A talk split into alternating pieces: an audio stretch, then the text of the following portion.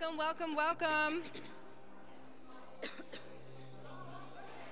Come on in, fam. Find a seat, find a place.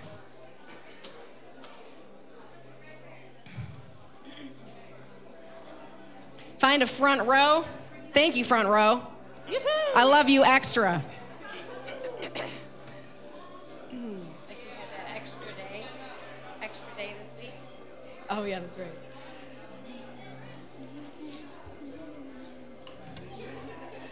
So this morning, we, uh, we had such a party in the prayer group, and I don't even want to say party because it felt holy, but you can have holy parties. such a beautiful time. Glad to have uh, such a big team today. It always feels fun to have more of the family. Um, and I just want to say, this weekend I was in I was in Detroit, just visiting my sisters from Canada. Surprised me by coming up for for my birthday, and I just about had a heart attack because I was not expecting it at all. It was epic. I was crying, laughing, all the things. Um, part of our time in Detroit, we were taking I don't know what you call the. It wasn't a bus. Is it a tram? I don't know what you The call it. The Q line. The Q line. Thank you, Julie. and uh, on our way from the the Fisher Building back to where we were, the at all the stops, more and more people were coming on to the point where you thought, I don't know if you can squeeze one more person on this Q line. and this sweet old man comes on, and uh, I mean, we're pretty close at this point because there's nowhere to go. And he says, You know, I know it gets a little crazy, and most of the time it's not like this, but when there's a, a game going on or an event, you know, it's just so many people. And uh, he was like, But I want you to know, you visitors are welcome here because, you know, you're part of Detroit too. welcome to Detroit. And I was just like, wow, this is beautiful. Here you are, your face is crammed against the glass almost, and you're being so hospitable. Um, but the thing that I loved about that was it was an extension of family. He was saying, You're part of the family, you're part of the Detroit, and this experience in this city wouldn't be the same without all the visitors. And so, in the words of George from Q Line, from the Q Line, you are part of Radiant, whether you're visiting the first time, whether you are uh, been here for 10 years or however long this particular house has been going on. You are part of the family, you are part of the experience. And with that said, somebody come join us at the front because it's a little lonely when we don't have you. I'm being for real. Mama Margaret, you're laughing, but we're going to get you over here. Come on, come on down. Lord, I thank you for your family. I thank you for the joy of getting to do life with different pixels of your face, God. All of us bring something a little bit unique.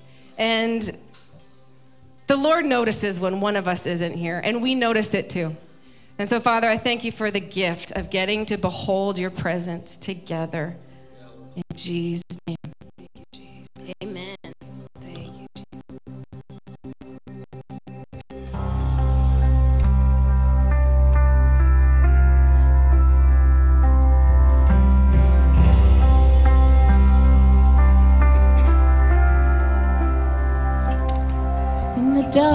We were waiting without hope, without light. Till from heaven you came running. There was mercy in your eyes to fulfill the law and prophets. To a virgin came the word from a throne of endless glory to a cradle in the dirt.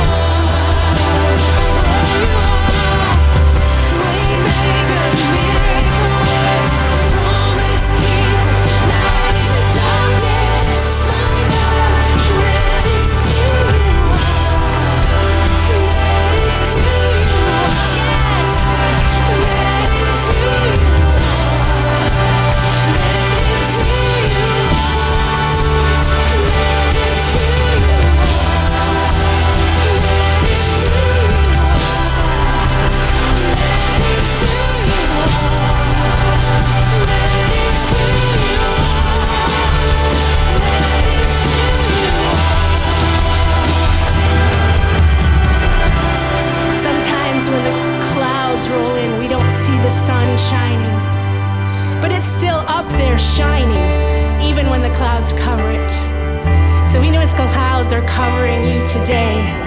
He's moving and working, even though you can't see it or feel it. He's moving and working, so let's declare it today, even when we don't see it. Even when I don't see it, you're working. Even when I don't see it, you're working.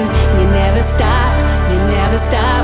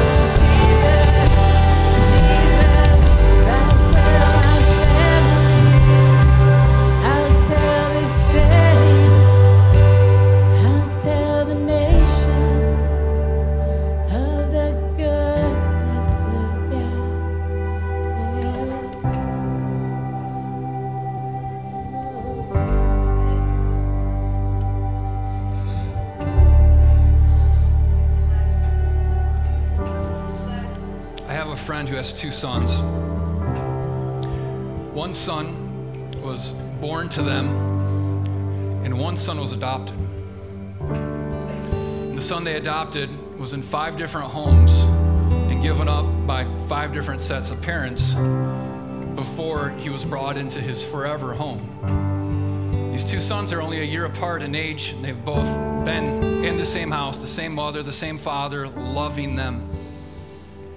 The son that was born into their house is doing really well, and they're both doing really well. Every kid has different struggles. But the greatest struggle for the son that was adopted is believing that his parents really love him. And when you don't believe and really know that you are loved, the love extended to you isn't a love that you receive, and it doesn't become a light, a love that becomes a foundation that you can build upon. It doesn't become a security and a comfort to you. The love can be there, but you can not believe it's it's there, and you cannot receive it. We all are adopted into the family of God. And every single one of us have been a part of families before this. And one of the hardest things for us to believe is that we are really, truly, and fully loved. And so many of us spend our entire life in Christ without a foundation to build on, without any sense of security, without any comfort, without any faith, without any trust in God, and really being able to submit ourselves to Him, knowing that His ways are good for us, and believing that He's for us, and believing that He's working things out for us, because we can't believe that we're really loved by Him. His love is there, He does love you. But unless something happens in your mind to be able to believe that and to receive that, you won't receive the full benefits of it. His love is too precious of a gift to waste. So, what I want you to do is, I want you to take a, a couple of minutes. And I want you to ask the Lord to do two things. Number one, to cause something to happen in your mind to believe that He loves you. And then number two, I want you to ask Him to show you more how great His love is for you. Let's take a couple of minutes with the Lord. Let's ask Him those things.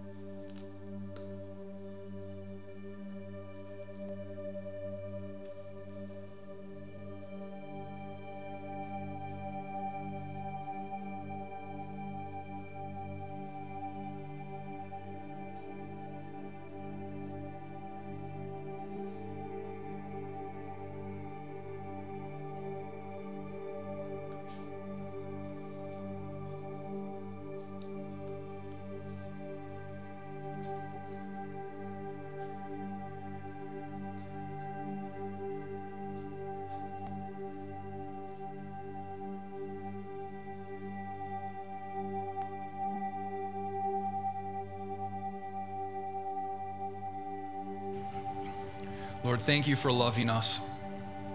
Thank you for demonstrating your love in the cross.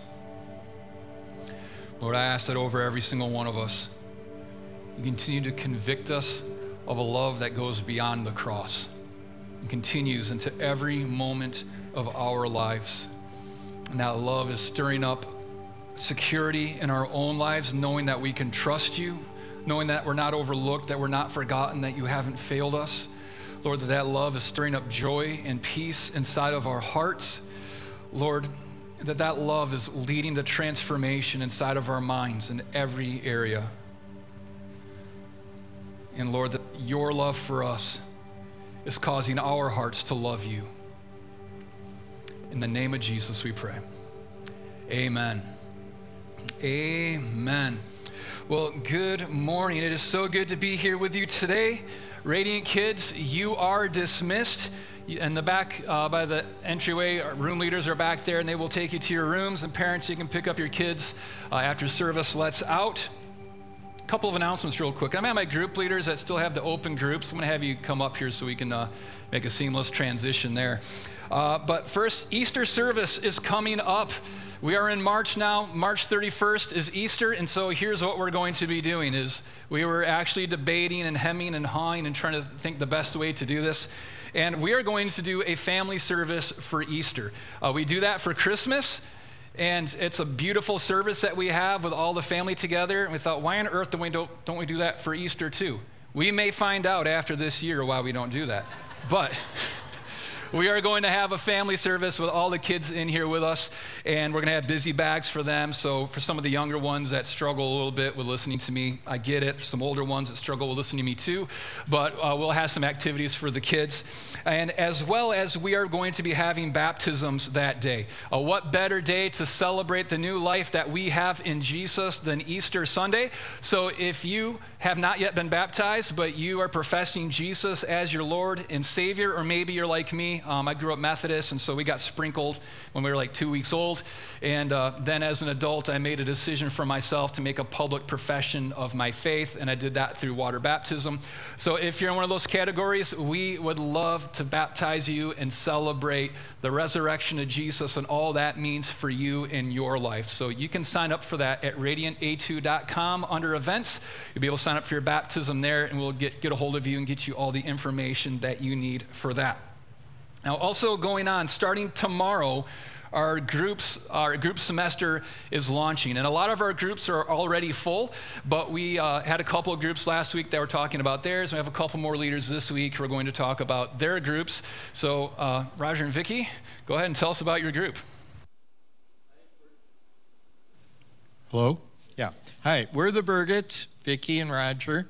We host a small group at our home on Monday nights from 7 to 8:30 or people are welcome to stay longer if they like. Uh, it's listed online as a multi-generational group.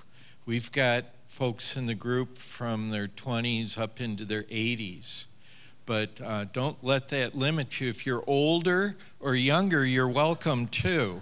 Just, just know that we, we don't have any arrangements for childcare. Um, but any, uh, any age is welcome in our group, and we really grow and learn from everyone's life experience and outlook on it all. Our typical meetings have a, a time of fellowship and refreshments, a time of worship and praise and prayer, and then um, just a personal kind of sharing time. Usually it's around uh, some topic. Last fall we were talking about love. This uh, winter, spring, we're talking about grace. And usually uh, there'll be like a Bible verse to st- uh, get us started. Last week, for example, we had John 1 14, where it talks about how the Word became flesh and dwelt among us, full of grace and truth. And people had a chance to share what is God speaking to them through that, or what does that mean to them, or what questions do we have about that. So um, usually we try to end the discussion around 8:30 for those who need to get home and uh, for work the next day and that sort of thing. But we uh, everyone's welcome to stay longer for more fellowship. And what night and time do you meet? Monday nights, every Monday from 7 to roughly 8.30. Awesome. Thank you so much. And we try to keep it updated on the website, the event dates, if you, if you want to double check or feel free to contact us too. Fantastic. Thank you. Ju- oh, Hi, I'm Julie Wrights. My husband and I, he couldn't be here today, um, lead a group on Tuesday nights. So this will start this Tuesday from 7 to 8:30, and we meet here at the church. Um, but our group is an every other week group, so it'll be on this Tuesday and then not next Tuesday, and um, so forth. So it's every other. So we meet, you know, twice a month. But what we're doing this time is we're doing Hebrews 12, 1 through 2. We're going to be unpacking that verse about running your race. Um, you probably all know that scripture that we run the race with perseverance, um, casting off the weights. And we're going to talk about weights and what that means, how to cast that off, and fixing what it means to fix our eyes on Jesus. And as I was praying for this group, God really told me that each one of us were made to run the race that we're in. He gave us everything in us to run the race that you're in. And so it's just going to be a night of sharing about that verse, discussing about that verse, and just how we run the race that we're in. Um, and again, that's Tuesday nights from um, 7 to 8:30 every other week. And we just encourage you. There's lots of groups. Uh, be in a group. Doesn't have to be ours, um, but be in a group. It's it's it's really it's really great. We meet here at the church. Awesome. Thank you so much. I appreciate it. And as you said, you go to radianta2.com under the uh, small groups tab, and you'll be able to see the groups that are still available. I think there's only about four left that have space, so I would encourage you. Um, join a group. And then we also have a men's and women's group that meet once a month on Saturdays. And so if that's better for your schedule or you can't get one that works for you, I'd encourage you at least join in on that or join two groups, uh, that one and a weekly group. But you will be blessed by being in an environment where people can know you and where you can know them and you can truly develop love between each other. And we all need that to be faithful disciples of Jesus. Well, if you have your Bibles with you this morning, go ahead and turn to Luke chapter 2. We are finishing up what ended up uh, being a, a mini series on fasting. It was supposed to be one week, but fasting is just so fun that we thought let's teach longer on it. And uh, this isn't, in these three weeks, all there is to know about fasting. I don't know all there is to know about fasting. There are no experts when it comes to fasting, but we all continue to grow together in our understanding of this beautiful gift of fasting that the Lord has given to us. And so, just a quick recap from previous weeks is fasting doesn't make you more valuable to God, it makes God and his kingdom more valuable to you. In a lot of uh, ideas and religions, you fast because you're trying to show the God like how serious you are about something. Like, look at me, take notice of me. That's not how it is with Jesus. His eye already is upon you. He loves you and gave himself for you before you were ever born. You can't make him not love you. You can't make yourself invaluable to him. He, wait, I said that wrong. Sorry. You cannot remove your value or make yourself less valuable to him. That's what I should have said. Um, and so we don't fast to try to make ourselves more valuable to God. When we fast, God and his kingdom become more valuable to us. They become more beautiful, and we want more of him and we want more of his kingdom then fasting is a vital part of the way God's kingdom comes to this earth. Last week, looking at Isaiah 58, what is it that God wants fasting to produce in us?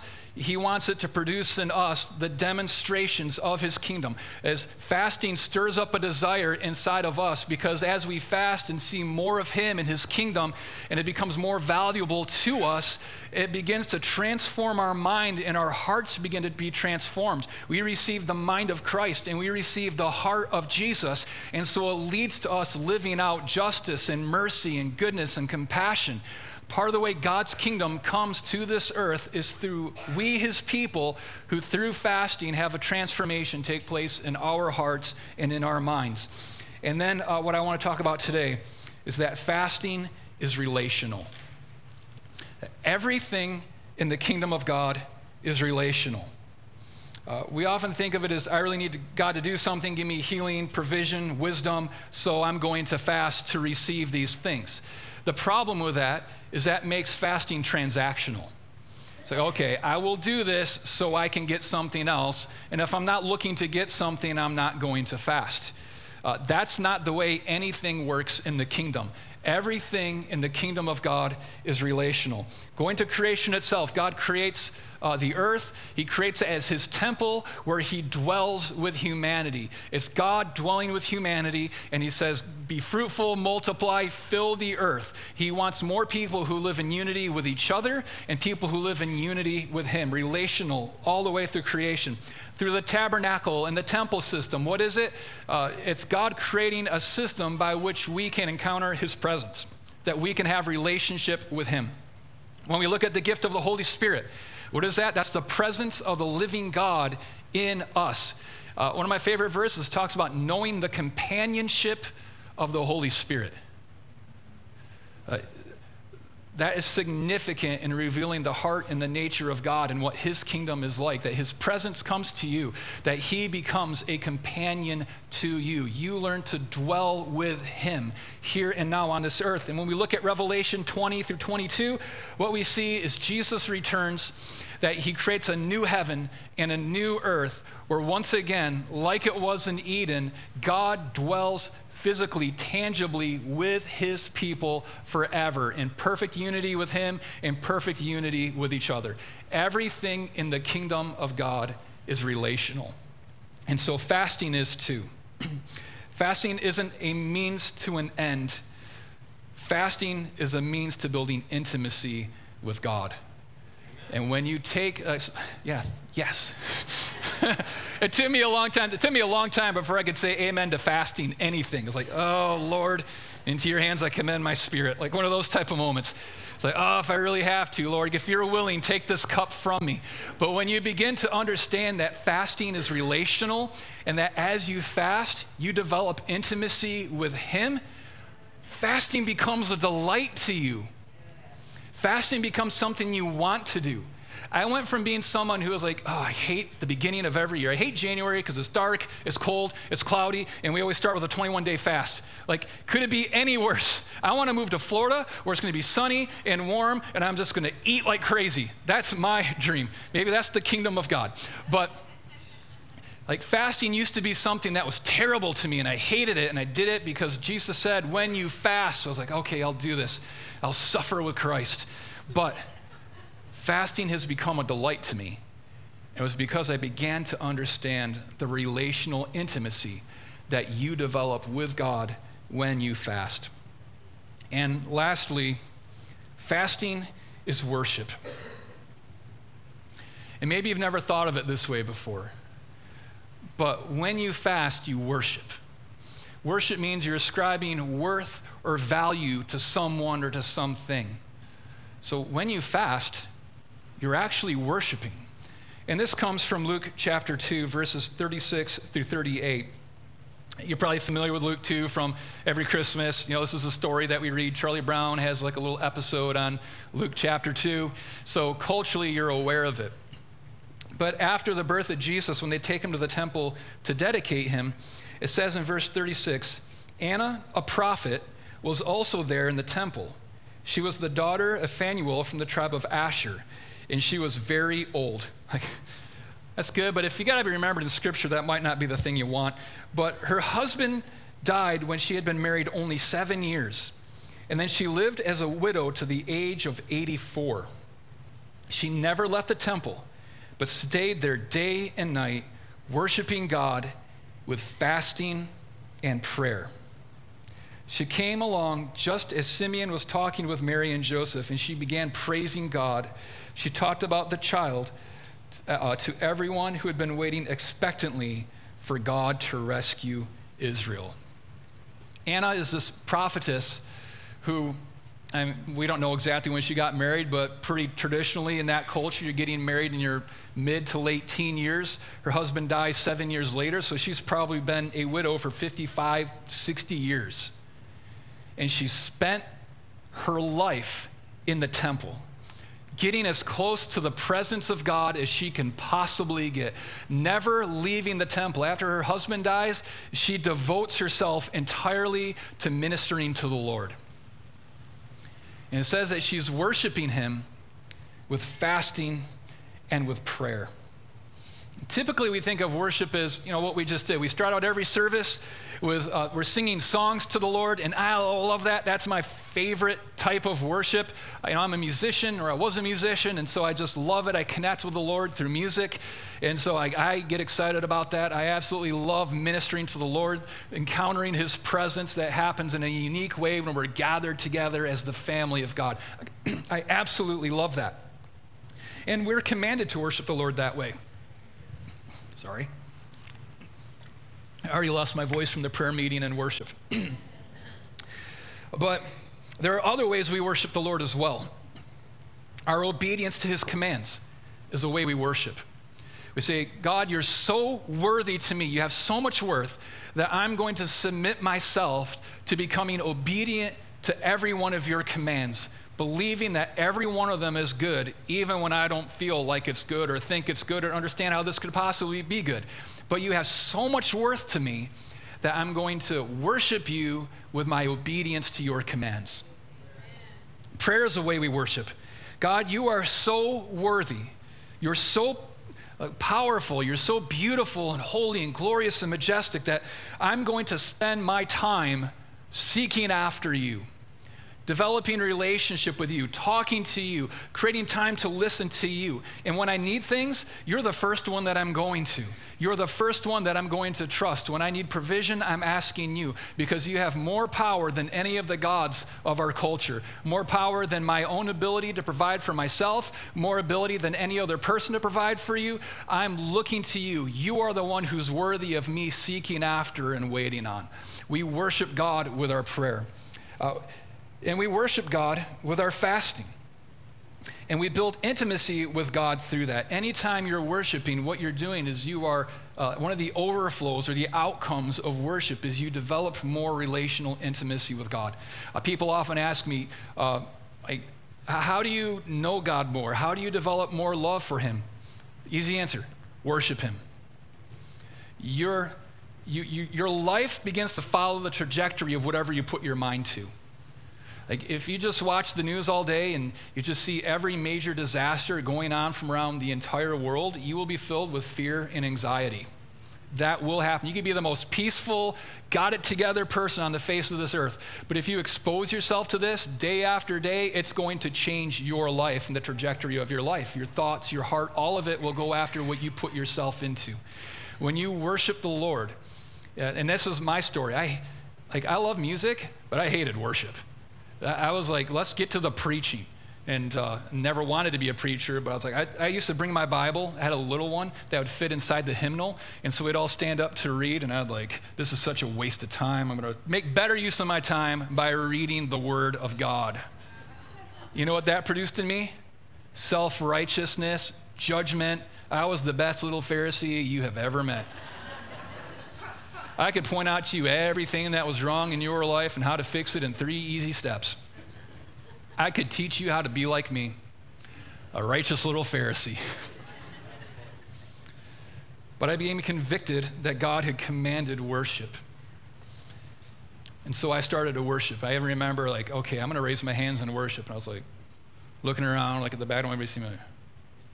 It looked like you're in like fourth grader that has to go to the bathroom in class. And you're like, don't want anybody to see you. You're trying to be discreet about it.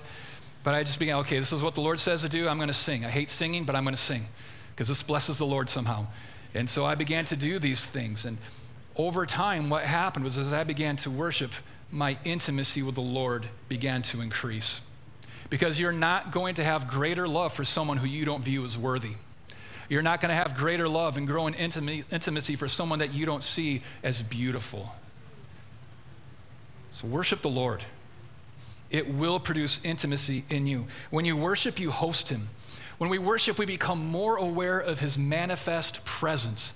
We become more aware that He isn't just like a God up in heaven somewhere that someday we'll see. He becomes God who is meeting with you. God who in Revelation says He's walking amongst the churches. God who is everywhere at all times. He is all things and He's filling all. You become aware of the presence of God as you worship Him uh, I became transformed by him.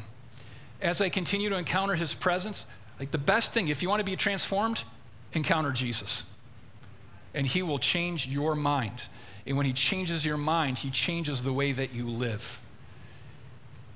He, I began to host him. And by that I mean, just like if you come over to my house, I'm going to, I'm going to put my focus on you. I'm going to do things, I'm going to become aware of your presence with me in everything that I do. And it's going to change the way that I actually live. When you begin to uh, become a person of worship, you begin to host his presence everywhere and in everything you do. And so when we fast, by extension, we worship him. And as we fast, we build intimacy with God, we host God, and we're transformed by him. One of the primary reasons why we fast is so that we can worship him. Fasting is relational. It's not transactional. It's not about, okay, I need wisdom, I need healing, I need provision. Fasting at its core is relational. It's about developing relationship with Him. It's about worshiping Him. And as you do that, He transforms your life. And so now, uh, a few moments left. I promise I'd not just do theology, that like whatever, but here's some practicals for fasting now for you, so you all can start this. Uh, fasting is abstaining from food for a period of time to put your focus on God. And maybe that should have been how I started the series. So I actually knew what fasting was before I spent three weeks talking about the theology of it.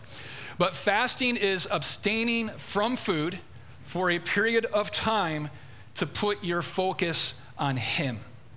Now, food is an important part of fasting.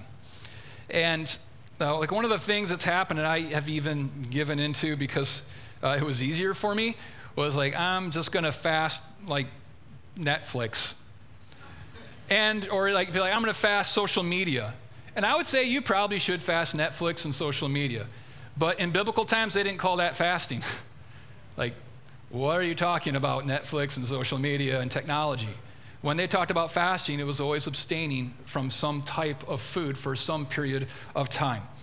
And so, can you fast other things? Yeah, you absolutely should. But we also need uh, to incorporate this reduction in our food and, and, cutting that out as a part of our putting our focus on Jesus. And now I want to say that presents two problems for us. Number one is we have an unhealthy relationship with food. Um, I, just read this weekend that obesity has now become the number one health threat in the world, finally overtaking starvation. And so we have a really unhealthy relationship with food in our world.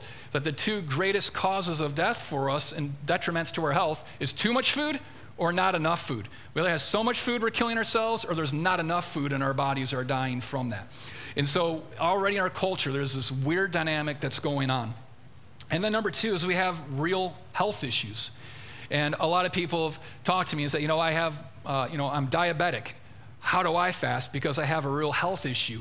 Other people are bringing other physical limitations that they have that make it so they can't just say, I'm not going to eat anything for the next 84 days so I can fast. Um, and then there's also eating disorders, There are very real thing in our culture. And so uh, if it's like, why don't we serve um, alcohol with communion? Because there's a lot of people who are alcoholics and they have been sober and clean, and we don't want to be like, here, like, you know, have some alcohol and now go out there and be strong. And so there are things that we do to make sure that we're going to protect your health as you do that. And so be aware, um, you know, and don't bring judgment on people about what they're doing because you don't know what their health issues are, you don't know what their struggles are. And so don't judge yourself for what you can't do, engage in what you can do. And that's a good way to approach it. And when it comes to my fasting, I'm always really good at judging myself. I'm like, well, I'm just not going to do anything. Or like, you miserable person, you don't love Jesus. But just faithfully engage in what it is that you can do. Um, and so make sure that uh, you fast in a way that is affirmed by a community as being healthy for you. We're really good at making everything private. I have my private scripture reading, I have my private prayer time, I have my private fasting, I have my, like, all these things. And you should have private time for all of these things, but also should be a part of a community that you're in.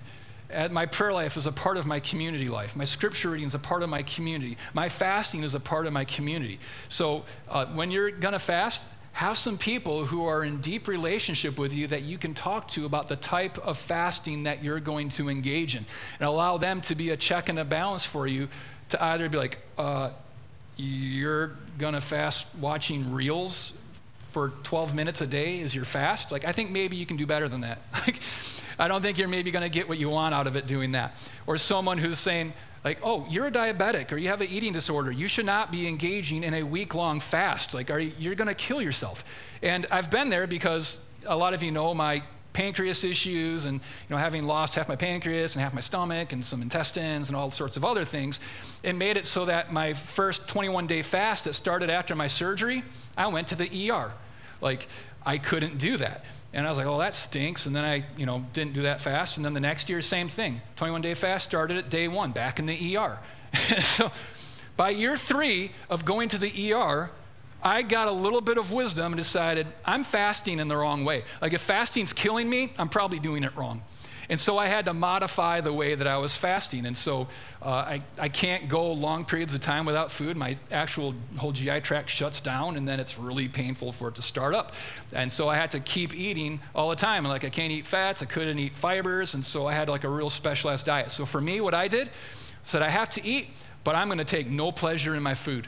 I'm going to eat plain Cheerios without sugar, disgusting, and I'm going to eat oatmeal without milk, sugar, butter, nothing. Absolutely disgusting. It was worse eating than going without food. But I had to for my health.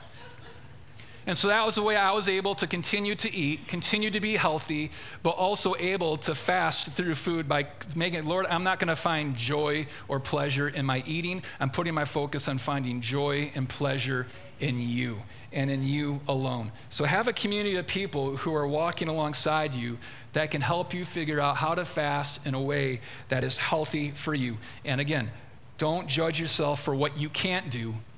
Faithfully engage in what you can do.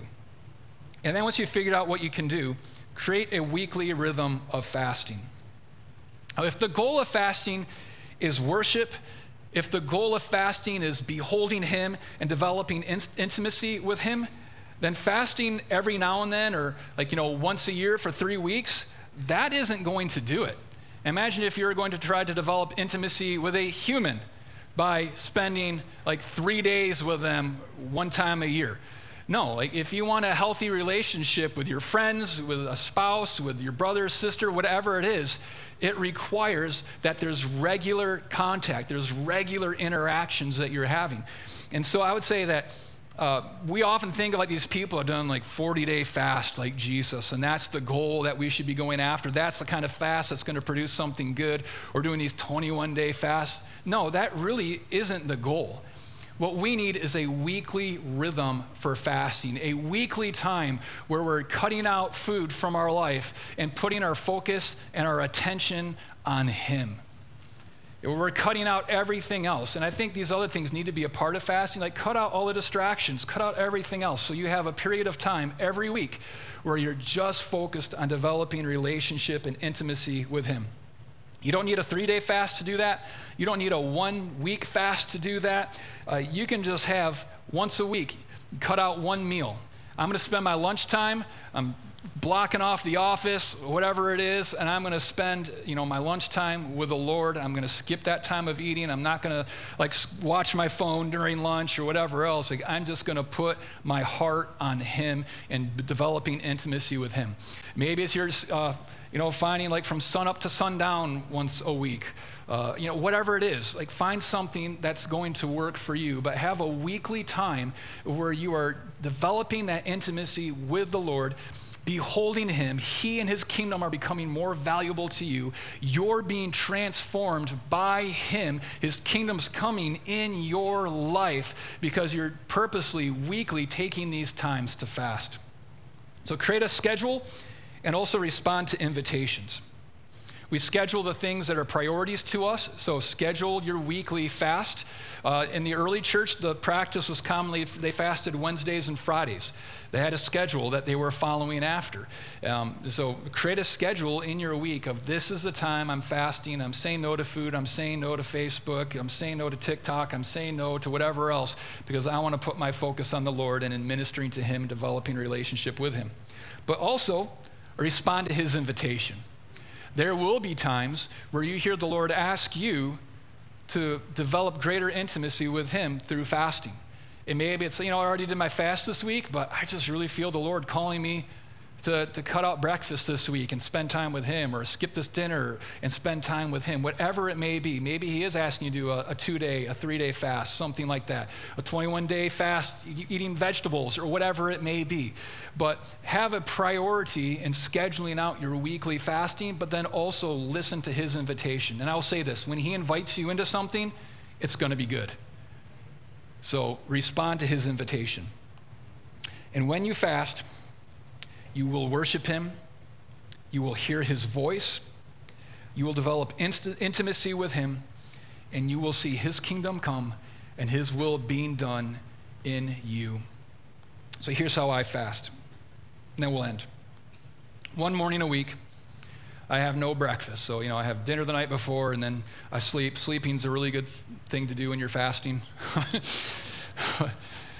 but, and then I'll have breakfast. Well, I won't. I won't have breakfast. And what I'll do is I'll, I'll spend time with the Lord there. I don't have my phone.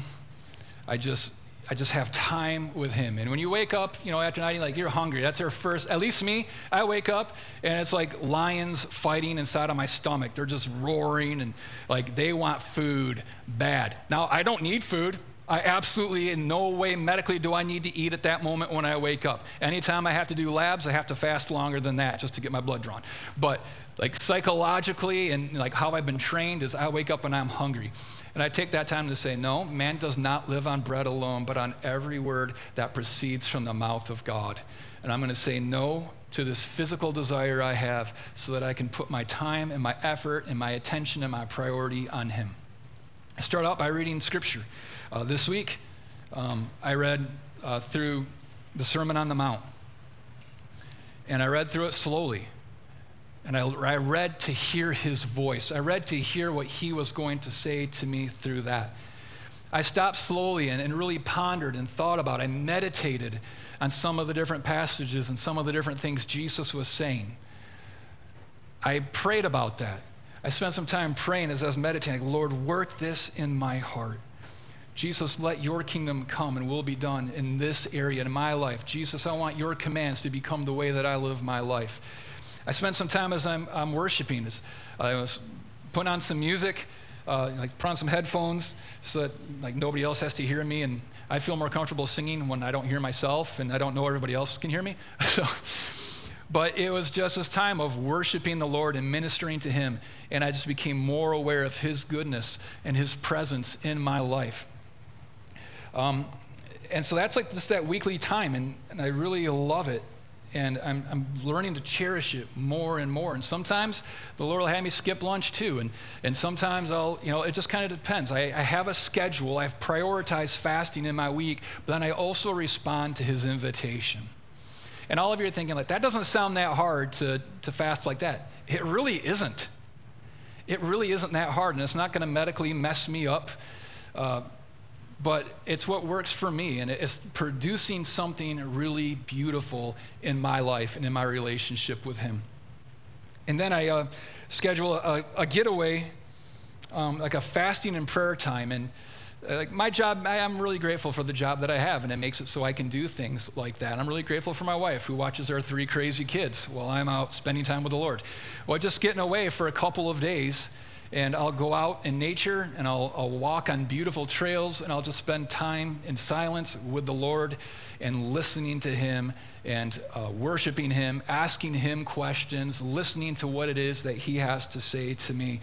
And so those are kind of the two scheduled things. It's the weekly schedule. I have a yearly schedule to get away, but then I also uh, keep my ear attuned to His voice and to what His invitation is for me. And Some of the most powerful moments and the most life changing moments in my life and the things that I hear from Him come as a result and in my time of fasting. I'm not going into it seeking anything other than His presence.